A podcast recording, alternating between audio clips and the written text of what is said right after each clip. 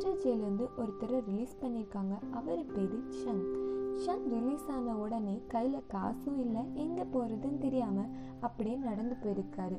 நடந்து போகும்போது ஒரு வீட்டை பார்த்தோன்னே சரி நம்ம திருடிடலாம். நம்ம தான் பெரிய திருடனாச்சே அப்படின்னு சொல்லிட்டு அந்த வீட்டில் எகிரி குதிச்சிருக்காங்க. அங்கே போய் பார்த்தா ஃபார்ட்டி எயிட் வயசான ஒரு ஓல்டு லேடி இருந்தாங்க.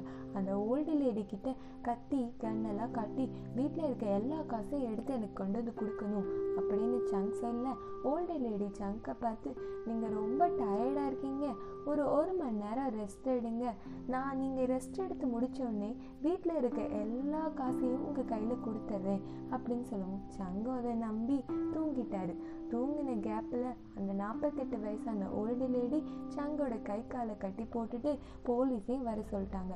சங் எந்திரிச்சு பார்த்தா சுற்றியும் போலீஸு திருப்பியும் ஆறு மாதம் ஜெயிலு நம்ம செகண்ட் ஒரு ஃபன்னி டீட்ஸை பார்க்க போகிறோம் இந்த இதில் ஹஸ்பண்ட் அண்ட் ஒய்ஃப் இருக்காங்க. ஒரு ஹஸ்பண்ட் அண்ட் ஒய்ஃபு நம்ம திருடலாம் அப்படின்னு பிளான் போட்டு ஒரு ஸ்டோல் அண்ட் ஜுவல்லரி ஆர்ட் கலெக்ஷனுக்குள்ளே திருட போயிருக்காங்க.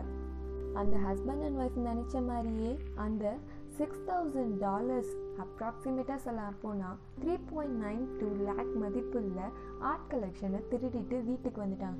வீட்டுக்கு வந்துட்டு அப்பாடா உட்காந்தோடனே போலீஸ் கதவை தட்டிடுது எப்படி கண்டுபிடிச்சிங்க? நாங்கள் தான் திருடினோம் அப்படின்னு கேட்டால் என்ட்ரி போட்டு போன கெஸ்ட் நோட்டில் அவங்களோட ஒரிஜினல் பேரும் ஒரிஜினல் அட்ரஸும் ஃபோட்டோ ஐடென்டி ஃபிங்கர் பிட்ஸ்னு எல்லா சம்மந்தமானவும் அவங்க பதிவு பண்ணியிருக்காங்க.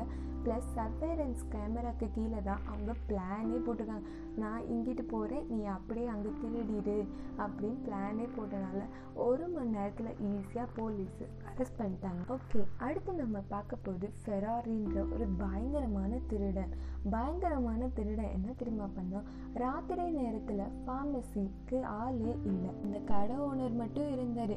இதை பார்த்து நம்ம ஃபெராரி காரில் இருந்து அப்படியே இறங்கி அந்த கடையை கொள்ளடிச்சிடலாம் அப்படின்னு பிளான் போட்டார். பிளான் போட்ட உடனே ஆஃப் ஆயிருந்துச்சுன்னா நம்ம திருப்பி ஆன் பண்ணி போகிறதுக்கு லேட் ஆகுன்றனால காரை ஸ்டார்டிங் மோட்லேயே வச்சுட்டு போய் ஃபெராமசி கிட்ட கன்னெல்லாம் காட்டி தன்னோட காசை தன்னோட காசெல்லாம் எடுத்து கொடுத்த அந்த கடை ஓனர் ஃபெராரியை ஈஸியாக கொள்ளையடிச்சிட்டு வெளியே வந்து பார்த்தா ஸ்டார்ட் பண்ணி இந்த காரை இன்னொருத்தன் திருடிட்டு போயிட்டான். ஃபெராரி தன்னோட திருடிய காசோடையே அப்படியே போலீஸ் ஸ்டேஷன் போய் சார் சார் என்னோட காரை யாரோ திருடிட்டு போயிட்டாங்க சார் நீங்கள் தான் கண்டுபிடிக்கணும் சார் அப்படின்னு சொல்ல அந்த போலீஸ் ஸ்டேஷனில் இவன் தான் சார் இவன் தான் சார் இவன் தான் சார் என்கிட்ட இருந்து கொள்ளையடிச்சிட்டு போனான்னு ஒரு சவுண்டரை யாருடா அவன் என்ன பார்த்து கை சொல்கிற கை காட்டுறது? அப்படின்னு பார்த்தா அந்த கடை ஓனரு கடை ஓனரு ஃபெராரியை கம்ப்ளைண்ட் பண்ண ஃபெராரி இன்னொரு திருடனை கம்ப்ளைண்ட் பண்ண இது ஒரு பெரிய காமெடியாக போலீஸ் ஃபுல் போலீஸ் ஸ்டேஷன் ஃபுல்லாக சிரிக்க நியூஸ்லேயும் போட்டாங்க.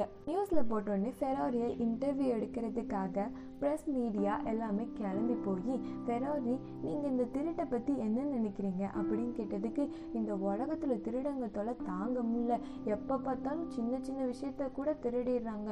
நான் அந்த காரை எவ்வளோ கஷ்டப்பட்டு திருடினே தெரியுமா? அதை ஒருத்தன் என்கிட்ட திருடிட்டு போயிட்டான்னு சொல்ல மீடியாவுக்கு சிரிப்பு அடக்க முடிக்காமல் சிரிக்க. நானே ஒரு பெரிய திருடன். என்கிட்ட இருந்து திருடிட்டு போயிட்டான் ஃபெரோரி புலம்ப. இதை பார்த்து சுற்றியும் சிரிக்க அட போடா அப்படின்ட்டு போயிட்டாங்க.